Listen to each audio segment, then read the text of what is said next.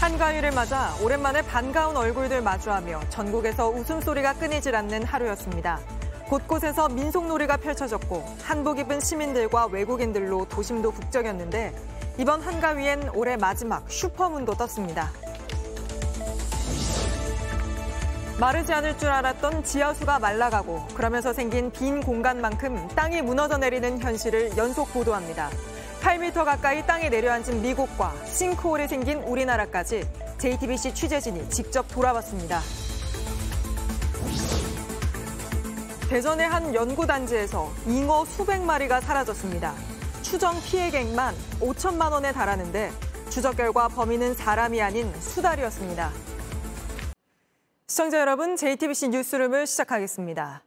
한가위를 맞아 둥글고 환한 보름달이 이렇게 떴습니다. 여느 때보다 더 크고 환해서 더도 말고 덜도 말고 한가위만 같아라 라는 말이 절로 떠오르는데요.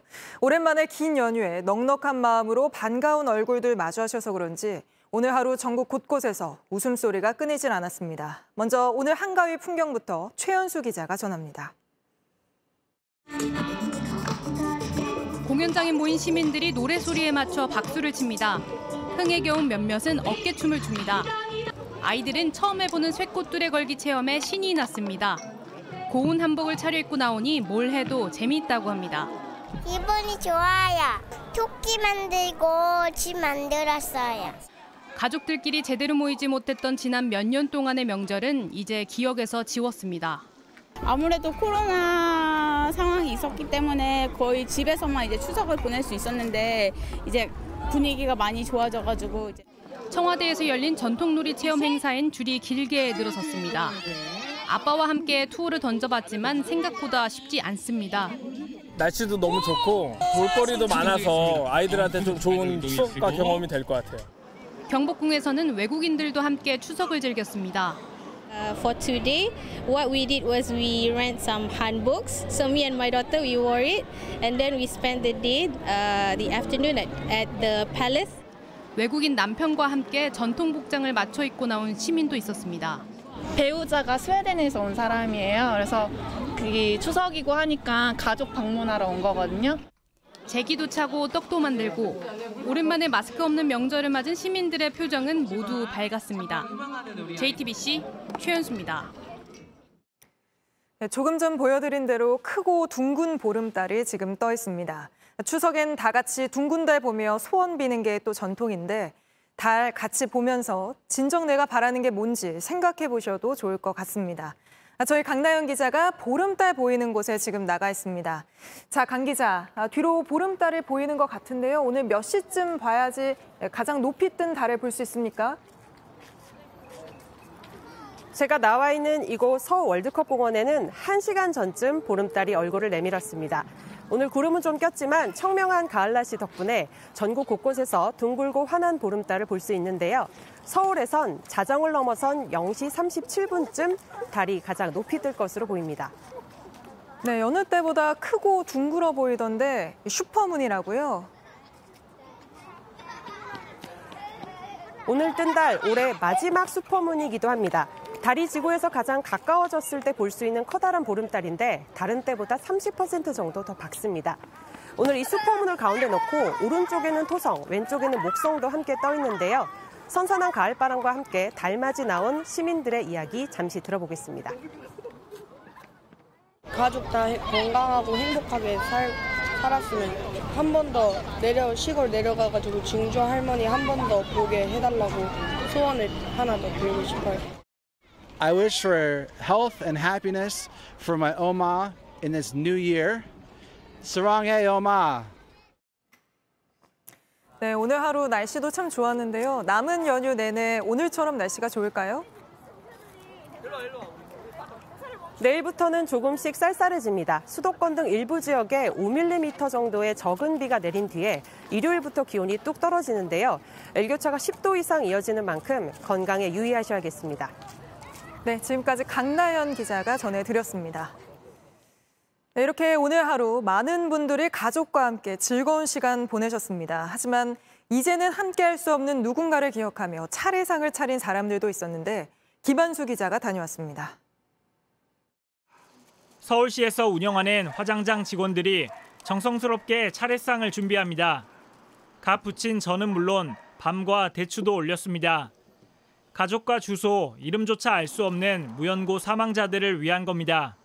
이 작은 추모 공간에는 3,259기의 유해가 머물고 있습니다. 누군가의 소중한 가족이었지만 지금은 까맣게 잊혀진 이들 무용고자들도 오늘 추석 작은 차례상을 받았습니다. 향을 피우고 술잔을 올립니다.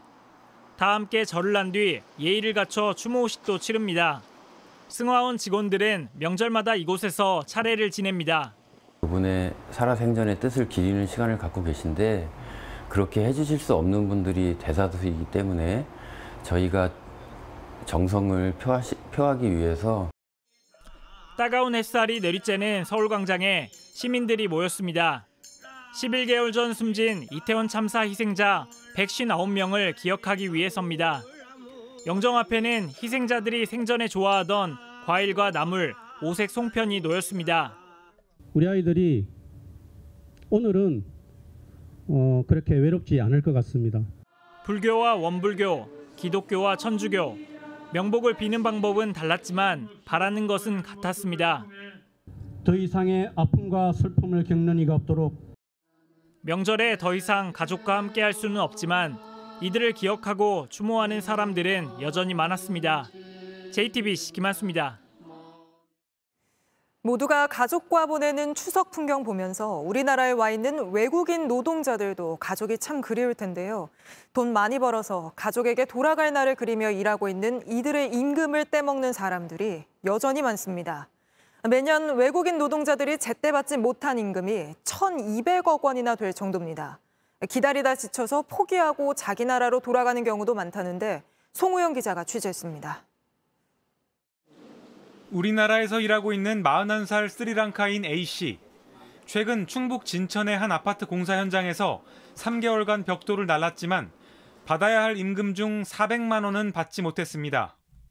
ගොඩක් අමාරු හිතට අමාරු ඉතින් ලංකාවට දාන නිසා ඉතින් ගොඩක් අමාරු හිතට ඉතින් වයස අවුරුදු 10 කෙනෙක් ඉන්නවා එතකොට 16 ඉන්නවා ඉතින් එක 9 වයස 9 තුනන 외국인 노동자 지원센터 직원이 해당 사장에게 전화도 걸었지만 들은 건 욕설뿐이었다고 합니다. 내가 센터 이름으로 얘기해서 전화했어요. 네, 네. 전화하지 말라고. 그 다음에 전화할 때는 전화 아예 안 해요. 태국인 B 씨는 연차 휴가 수당을 3년이나 늦게 받았습니다.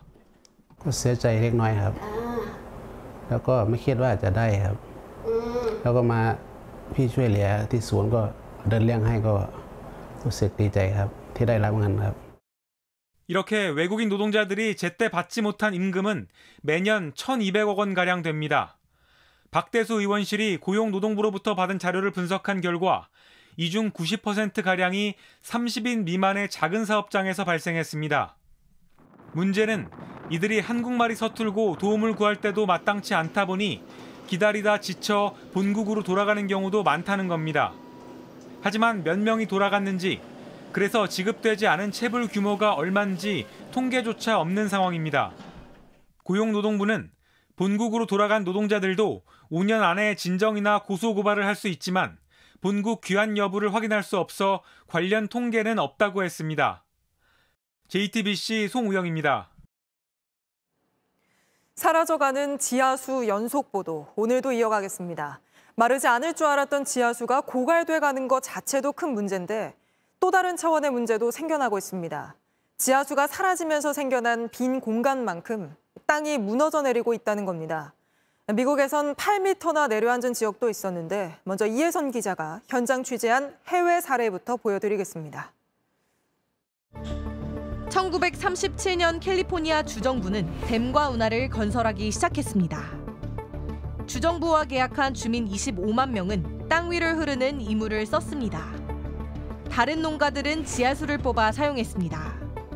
그런데 어느 날부터 발밑이 내려앉기 시작했습니다. entire area that's impacted by subsidence is over 32 miles, and that 32 incorporates that incorporates everything in blue and orange. 처음엔 이유를 몰랐습니다. 10여 년 전부터 지하수 때문이란 걸 알았습니다. Those lands and the activity on those lands that have really caused this problem. They are 100% dependent on groundwater. 지하수가 빠져나간 빈 공간만큼 땅이 내려앉은 겁니다. 지난 100년 깨닫지 못하는 사이 발밑은 가라앉았습니다. 1925년부터 1977년까지 이 지역 집안이 얼마나 꺼졌는지를 보여주는 사진입니다. 8m가 가라앉았습니다. All of that subsidence was like right up in this area here. 지하수를 많이 쓴 만큼 집안 침하는 심했습니다. Um, is extreme. This is very extreme. Oh. Yes. So this is about uh, a foot a year. So um, over half a meter in two years. 가라앉은 집안은 운하에 흐르던 물도 멈춰 세웠습니다. 높은 지대가 꺼지면서 높낮이 차이가 사라졌기 때문입니다. 주정부는 기존 운하 바로 옆에 또 다른 운하를 만들고 있습니다. 새롭게 짓고 있는 프리언트 운하입니다. 여길 보시면 첫 번째 운하와 높이 차이가 약 4m 정도 나는데 첫 번째 운하가 그만큼 땅이 가라앉았다는 겁니다. 살기 위해 뽑아냈던 지하수인데 이제 삶을 위협하고 있습니다. JTBC 이혜선입니다. 이게 미국만의 문제는 아닙니다. 우리나라에서도 지하수가 빠져나간 지역들에서 싱크홀이 일어나고 있습니다. 우리나라 상황 계속해서 정혜성 기자가 진단해 드립니다. 건물 한쪽은 주저앉았고 거대한 구멍이 생겼습니다. 깊이 5m짜리 땅꺼짐, 이른바 싱크홀은 편의점 안 물건들을 순식간에 삼켜버립니다. 밖에서 계속 쾅 쾅 하면서 그런 소리가 계속 몇 번 들리더라고요. 그 뒤에 갑자기 땅이 내려앉으면서 원인은 지하수였습니다. 그러니까 땅이 막 이렇게 뒤틀리잖아요. 건물이 무너지고. 이거는 지하수가 없어졌기 때문에 그렇게 생긴 거예요. 그게 집안 침하 특성이에요. 당시 이 지역 지하수 수위는 1년 동안 5m가량 낮아진 상태였습니다. 도로 곳곳이 움푹 패였습니다. 건물은 내려앉아 손이 들어갈 정도로 틈이 벌어졌습니다. 당시 싱크홀은 연약 지반을 따라 인근 지역 곳곳에서 연쇄 발생했습니다. 사고 보고서를 입수해 전문가와 분석해봤는데 원인은 또 지하수였습니다. 대규모 건설 공사가 있었고 지하수가 빠져나갔습니다. 빈 공간만큼 그대로 내려앉았습니다. 지금 보면 이제 지하철 공사라든지 뭐 GTX도 그렇고 여러 가지 공사가 많이 있다 보니까 서울시는 굉장히 지하 수위가 낮아져 있어요. 최근 대도시 싱크홀 사고는 늘고 있습니다. 사흘에 두 번 이상 발생한 셈입니다. 지난 2018년부터 지하 안전망을 만들겠다는 특별법이 시행됐습니다. 하지만 전국 지하수 기초조사조차 제대로 되지 않고 있습니다. 데이터는 있는데 데이터가 뭘 의미하는지 모르고 있다. 정보화가 안 되니까 그 지하수 관련한 데가 있는데 인력도 너무 작고 발 아래 위험은 점차 커지고 있고 더는 다른 나라만의 문제가 아닙니다. JTBC 정혜성입니다. 2,000원짜리 먼지 제거 스프레이가 마약처럼 쓰이고 있다는 JTBC 보도 이후 대형 유통업체들이 잇따라 판매를 중단했습니다. 이뿐 아니라 제품 성분을 바꾸고 규제를 강화하는 식의 대책이 필요한데 관련 기관들은 관할이 아니라며 서로 떠넘기고 있는 상황입니다. 배승주 기자입니다. 2,000원짜리 먼지 제거 스프레이는 대체 마약으로 조용히 입소문을 탔습니다. 나가서 이렇게 쓸쓸 대학생, 회사원, 우리 주변 보통 젊은이들이 쉽게 손을 댔습니다. 인형이 들고요. 뇌가 굳어진 느낌? 사람 몸에 넣으면 안 되는, 안 되는 걸 얻는 느낌? 지난 7일 JTBC가 첫 보도했고 이마트와 홈플러스 같은 대형 마트들이 판매 중단했습니다. 9개 온라인 유통업체도 동참했습니다. 하지만 아직 시중에 풀린 제품들이 남아있고 중독자들은 찾아다니고 있습니다. 30몇 군데를 돌아다니면서 차- 철물점에서 찾아가지고 그거를 하다가 경찰한테 잡혀가지고 근원적으로 제품의 흡입을 막는 성분을 넣는 등 정부가 규제를 해야 합니다. 하지만 환경부, 식약처, 산업통상 자원부 모두 자기 관할이 아니라고만 하고 있습니다. 언제든 다시 판매가 시작될 수 있습니다. 이렇게 대처가 늦어지면 국민 건강에 큰 위해가 될 수 있고요. 특히 청소년들에게는 미국에서도 이런 스프레이 대체 마약이 급속하게 퍼진 사례가 있습니다. 해마다 200만 명 이상 중독되고 청소년 200여 명이 숨지는 걸로 보고됐습니다. Only three dollars a can, dude. Three dollars, dude. I get as high as 미국 정부는 뒤늦게 가스와 에어로졸 등 17종류를 환각 물질로 지정해 청소년 판매를 제한했습니다. 다음 달 국정감사엔 스프레이 생산 업체 대표가 증인으로 출석합니다. 관할을 따질 게 아니라 빨리 규제와 대책을 마련해야 합니다. JTBC 배승주입니다. 대전 대덕 연구단지 연못에는 잉어가 많기로 유명했는데 하나둘 사라지기 시작하더니 최근엔 아예 자취를 감췄다고 합니다.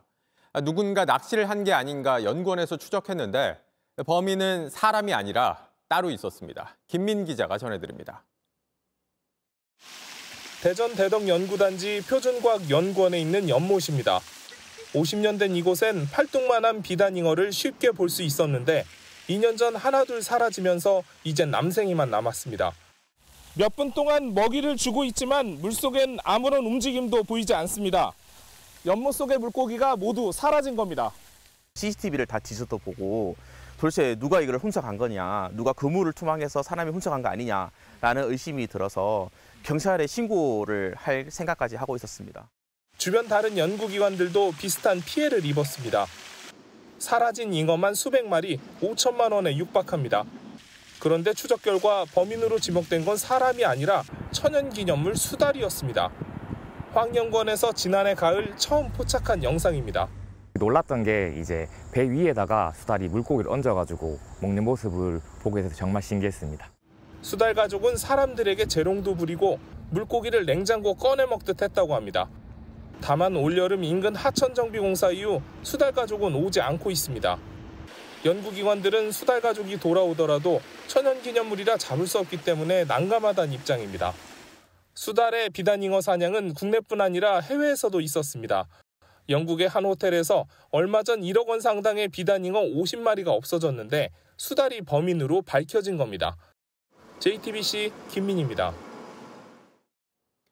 중국도 국경절을 맞아 8일간의 연휴가 시작됐습니다. 하루에만 1억 명 넘는 사람들이 이동하다 보니 도로는 대형 주차장처럼 변했고 심지어 도로에서 배드민턴을 치거나 차 안에서 밥을 해먹는 경우까지 있습니다. 박성훈 특파원이 전해드립니다. 중국 광저우 인근 고속도로. 차들이 몇 시간째 꼼짝도 하지 않습니다. 도로는 그야말로 거대한 주차장으로 변했습니다. 움직일 기미가 보이지 않자 사람들은 도로에서 차문까지 열어놨습니다.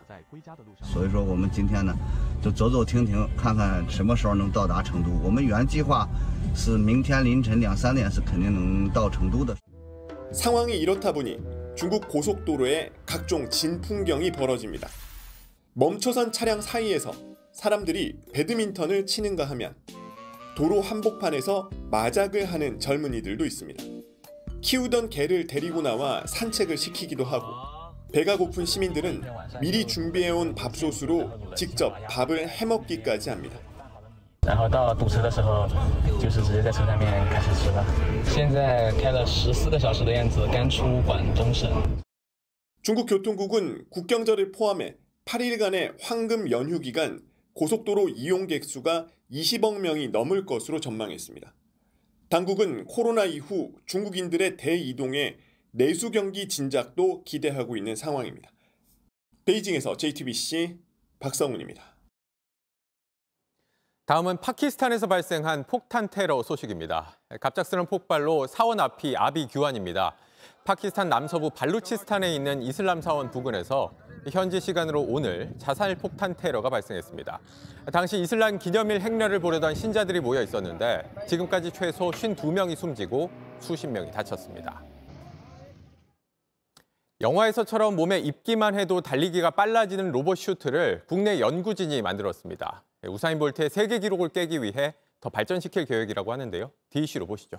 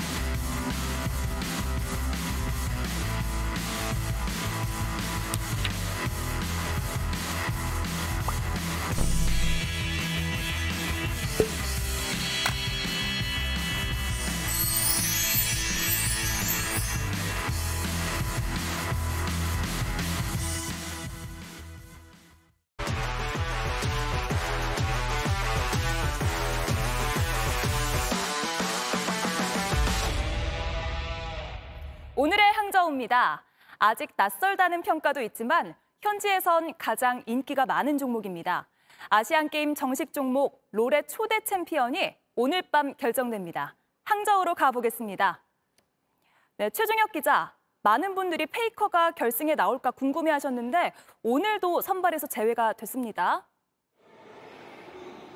네, 지금 함성 들리실 텐데요. 제 뒤로 보이는 경기장에서 조금 전 8시 결승전 막이 올랐습니다. 이 준결승과 마찬가지로 초비 정지훈이 출격을 했는데요. 이 김정균 감독은 초비의 폼이 더 좋다라고 배경을 설명을 했습니다. 많은 팬들이 기다린 페이커 이상혁이 나오지 않은 건 최근 감기 몸살로 컨디션이 좋지 않아서인데요. 결승 상대 대만 이 아시안 게임 직전 평가전에서 우리가 2대 0으로 이겼던 팀입니다. 중국 경기도 아니고 페이커가 나오지도 않았는데 현지 관심이 이어지고 있습니까? 네, 이 중국 결승에 없지만 한국을 응원하는 중국 팬들을 많이 만날 수가 있었습니다. 특히 페이커 유니폼을 입고 플래카드를 든 현지 팬들 많이 만나볼 수 있었는데요. 이 저한테 왜 페이커가 나오지 않느냐 물어보는 팬들도 있었고 또 페이커를 좋아해서 한국이 우승해야 한다 이렇게 얘기를 하기도 합니다. 이곳 경기장은 아시안 게임을 위해 e스포츠 전용으로 지어진 경기장입니다. 이 종목 특성을 살려 지구에 내려앉은 우주선 모양을 형상화하고 있습니다. 네, 오늘도 4,500석 관중은 꽉 들어찼습니다. 네, e스포츠 전용 경기장이 있다는 건 우리 선수들도 참 부러워하는 부분이죠. 그러고 보면 중국에서 특히 e스포츠에 대한 애정이 큰 것 같습니다. 네, 지금도 이 함성 들으셨을 텐데요. 중국의 e스포츠 이용자 인구 절반인 약 7억 명에 달합니다. 이 시장 규모도 28조 원에 달할 정도인데요. 이번 아시안 게임에 중국 업체가 만든 내수용 게임 두 개도 정식 종목으로 올라와 있습니다. 그러다 보니 사실상 금메달을 노린 홈터세다 또는 이 홍보회장으로 활용한 거란 분석이 나오고 있습니다. 지금까지 항저우에서 전해드렸습니다. 게임에 푹 빠져 어머니께 걱정을 끼쳤던 오락실 1등이 44살의 챔피언이 됐습니다. 한 우물을 파는 동안 추억의 게임이 아시안게임 무대에 올랐고 기자회견장에선 웃음과 눈물이 뒤엉킨 세월이 느껴졌습니다. 김지성 기자입니다. 50원을 넣으면 게임 한 판을 할 수 있던 1980년대 말 국민학생 김관우는 이미 동네 유명 인사였습니다. 나름 또 제 나름 잘하는 편이었고 그리고 어렸을 때 오락실 가서 그런 격투 게임을 잘하면 근처 형들한테 항상 끌려가서 이렇게 좀 혼나고 옆에서 옆구리를 맞아가면서도 이 콤보를 넣는 거에서 손을 놓지 않았던 그런 1996년 데뷔한 뒤 생업을 병행하며 격투 게임 한 우물만 팠습니다. 저도 지금까지 이렇게 게임을 즐길 줄은 몰랐는데 뭐 어떻게 보면 참 철없이 살았던 것 같기도 하고 그럼에도 불구하고 또 이렇게 내가 좋아하는 거를 즐기면서 항저우 아시안 게임에서 스트리트 파이터 5가 정식 종목으로 채택되면서 새 목표가 생겼고 대만 선수와 7세트까지 가는 접전 끝에 금메달의 꿈을 이뤘습니다. 항저우에 나로 인해서 애국가 한번 나왔구나 그런 생각이 들어서 게임하는 걸 반대했지만 결국 응원을 아끼지 않았던 어머니를 떠올리니 울컥합니다. 어설픈 문자로 이제 아들 나 너무 좋다 그렇게 이제 그런 식으로 문자 와서 너무 기쁘고요.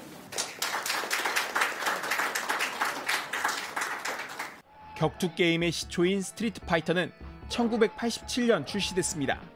대단한 인기는 다양한 격투 게임이 만들어지는 계기도 됐습니다. 진짜 솔직하게 저 격투 게임 잘하거든요. 철권이라는 걸 진짜 잘하거든요. 진짜 철권을 했었더라면 제가 아시아 제가 아시아 이 자리에 있지 않았나. 네. 44살 금메달리스트는 새로 발매된 스트리트 파이터 6에도 챔피언이 되겠다는 포부를 밝혔습니다. 제 나이 생각하지 말고 어쨌든 뭐 인생이 제가 하고 싶은 걸 사는 게 제 인생 아니겠습니까? JTBC 김지성입니다. 여섯 종목에서 여섯 개의 메달을 따낸 황선우 선수가 메달을 가지런히 놓고 기념사진을 찍었습니다. 비단 황선우뿐 아니라 한국 수영은 이번에 역대 최고 성적을 냈는데요. 잠시 후 김우민도 자유형 400m에서 3관왕에 도전합니다. 강희연 기자입니다. 눈썹 하나하나 하나에서 세 개 보고 있어요. 말로 끝나지 않았습니다. 김우민은 잠시 뒤 주종목인 자유형 400m에서 세 번째 금메달에 도전합니다. 예선에선 시작부터 끝까지 줄곧 선두를 유지하며 조 1위로 결선에 올랐습니다. 계영 800m와 자유형 800m에 이어 오늘 금메달을 더하면 박태환 이후 13년 만에 아시안게임 3관왕이 됩니다. 한 과정으로 가는 그런 레이스인 것 같아서 정말 기분 좋고요. 400m에서는 좀 더 자신감 있게 경기 잘 풀어나갈 수 있을 것 같아요. 새 기록을 쓸지도 주목됩니다. 한국 최고 기록은 2010년 아시안게임에서 박태환이 세운 3분 41초 5위인데 김우민의 현재 기량을 감안하면 넘어설 가능성도 있습니다. 어제 자유형 800m에서 대회 신기록을 세워 자신감도 커진 상태입니다. 이번 대회에서 한국 수영은 금메달 5개를 비롯해 모두 18개의 메달을 기록 중입니다. 스타 선수 한 명에 의존하지 않고 동반 성장하는 시스템이 주요했다는 분석입니다. 단거리가 좋은 선수가 있으면 그런 부분들을 서로 배우고 서로 자극도 되면서 서로 간의 시너지도 낼 수 있는 이미 역대 최고 성적을 낸 우리 수영이 그 마침표를 어떻게 찍을지 오늘 밤 확인할 수 있습니다. JTBC 강연입니다. 여자농구에선 33년 만에 남북 대결이 펼쳐졌습니다. 우리가 큰 점수차로 이겼는데요. 한솥밥을 먹었던 지난 대회에선 헤어지기 아쉬워서 눈물로 이별했었지만 오늘 경기에선 치열한 혈전이 펼쳐졌습니다. 홍지용 기자입니다. 높이를 앞세워 먼저 공을 건드리고 적극적으로 몸싸움을 걸어옵니다. 골 밑에서는 레이업을 찍어 누르고 리바운드를 따내고 슛까지 연거푸 성공시킵니다. 공격과 수비 모두 강렬한 이 선수. 북한의 2m 5cm의 장신 센터인 20살 박진아입니다. 5년 전 평양에서 열린 통일농구에서 처음 이름을 알렸고 남북을 통틀어 키가 가장 큰 선수였습니다. 이후 북한이 국제무대에서 모습을 감춰 근황을 몰랐는데 이번 대회에 홀로 51득점을 몰아치는 괴물 센터로 성장해 돌아왔습니다. 북한의 오세근으로 불리는 베테랑 포워드 로숙영, 가드 김혜연도 5년 전 아시안 게임에서 동고동락하며 함께 은메달을 일궈내고 꼭 다시 만나자며 눈물로 이별했던 북한 선수들입니다. 우리 대표팀도 국보센터 박지수를 중심으로 국내 최고 슈터 강희슬, 명품 가드 박지현까지 주축 멤버를 모두 투입했습니다. 초반 북한의 강한 압박으로 10점까지 점수차가 커졌지만 촘촘한 수비와 속공으로 흐름을 되찾았습니다. 2쿼터 후반에 점수를 뒤집은 뒤 차이를 계속 벌렸고 큰 점수 차로 승리를 거뒀습니다. JTBC 홍지웅입니다. 잠시 후 결승이 치러지는 여자 혼계영 400m. 오전 예선전에선 황당한 상황이 벌어졌습니다. 중국이 한국과 일본을 제치고 가장 먼저 터치패드를 찍었는데 분위기가 좀 이상합니다. 다들 대형 모니터를 바라보는데요. 중국의 첫 번째 주자가 반박자 먼저 출발한 걸로 드러났습니다. 부정 출발로 중국은 실격 처리됐고 해당 선수는 끝내 눈물을 참지 못했습니다. 2위였던 일본이 조 1위, 3위였던 우리나라가 조 2위로 결승에 올랐습니다. 바로 이 장면 때문에 중국 축구가 소림 축구에 또 침대 축구라는 비판을 받고 있죠. 황선홍 감독이 거친 플레이의 압박을 이겨내야 한다고 말하자 중국 언론이 딴지를 걸었습니다. 거친 플레이를 하는 건 오히려 한국이라며 이 때문에 과거 호날두도 한국에 왔을 때 경기에 나오지 않은 거라고 했습니다. 2019년 이른바 호날두 노쇼는 본인 건강을 이유로 나오지 않았던 건데요. 트집 잡을 걸 잡아야 하지 않을까요? 남북 평화의 상징이었던 탁구에서 남북 대결이 펼쳐졌습니다. 팽팽한 승부가 이어졌지만 신유빈 전지희조가 노련하게 상대 실수를 이끌어냅니다. 김금용, 변송경조를 3대 1로 물리치며 8강에 안착했습니다. 어제 혼합 복식에 이어 오늘 여자 복식까지 두 번의 승부에서 모두 우리가 이겼습니다. 완벽한 병사를 잡아낸 순간 유격수 오지환 표정이 왜 이럴까요? 2루에서 주자가 극적으로 살아난 이유를 확인해 보시죠. you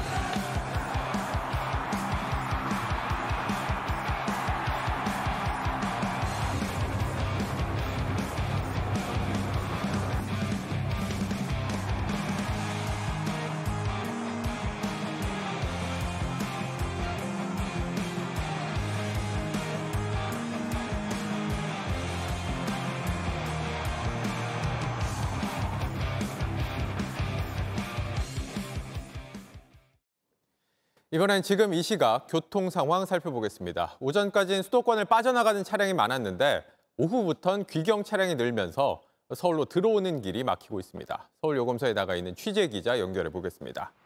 자, 송승환 기자, 오늘 고향 가는 차량, 돌아오는 차량 모두 몰렸는데 현재 교통 상황 어떻습니까? 네, 하루 종일 막히던 도로는 늦은 오후부터 조금씩 풀리고 있습니다. 평소보다 연휴가 긴 편이라 고향으로 가는 차량들이 분산, 분산된 효과도 있습니다. 조금 전 저녁 8시 기준으로 이곳 서울 요금소에서 부산까지는 양방향 모두 5시간이 걸립니다. 광주에서 서울까지는 4시간 50분, 대구에서 출발하면 3시간 50분 정도 걸리는 걸로 파악됩니다. 평소 주말보다는 약간 더 막히는 수준이라고 보시면 되겠습니다. 지금 귀경길이 많이 막히는 거죠? 언제쯤이면 풀릴까요? 네, 수도권으로 가까워질수록 이 정체가 더 심합니다. 경부고속도로 서울 방향으로는요 상습 정체 구간인 기흥 동탄 나들목과 신갈 나들목이 막히고 있습니다. 서해안고속도로는 비봉에서 서서울 요금소로 진입하는 구간이 속도를 내기 어렵습니다. 이 도로공사는 내일 새벽 1시나 2시쯤 되어서야 정체가 해소될 걸로 예상했습니다. 네, 송 기자가 시민들 이야기도 들어봤죠? 네, 맞습니다. 고속도로와 휴게소를 살펴봤는데 귀성 귀경 차량은 물론 성묘객과 나들이를 나온 가족들도 많이 보였습니다. 이 꽉 막힌 도로에 답답해하는 시민들도 간혹, 간혹 보였지만 이 엿새간의 연휴 중에 이틀째라서 그런지 여유로운 표정도 많이 볼 수 있었습니다. 저희가 교통 상황을 촬영하는 과정에서 저희 취재진을 보고서 창문을 열어서 손을 흔들어 주거나 또 사, 어, 환하게 웃어주고 하트 모양을 또 손으로 만들어주는 시민분도 볼 수 있었습니다. 지금까지 서울 요금소에서 JTBC 송승환입니다. 추석 연휴 셋째 날인 내일 토요일은 전국에 구름이 많겠습니다. 수도권과 강원 영서, 충북 일부 지역에선 5mm 안팎의 비가 내리는 곳이 있겠습니다. 아침 기온은 서울과 대구는 17도로 선선하겠고 낮에는 서울과 광주 24도, 대구 25도로 올라 일교차가 크겠습니다. 비가 오면 가시거리가 짧아지고 도로가 미끄러울 수 있으니 귀경길 안전 운전에 유의하셔야겠습니다. 네, 뉴스룸 저희가 준비한 소식은 여기까지입니다. 네, 시청해주신 여러분 고맙습니다.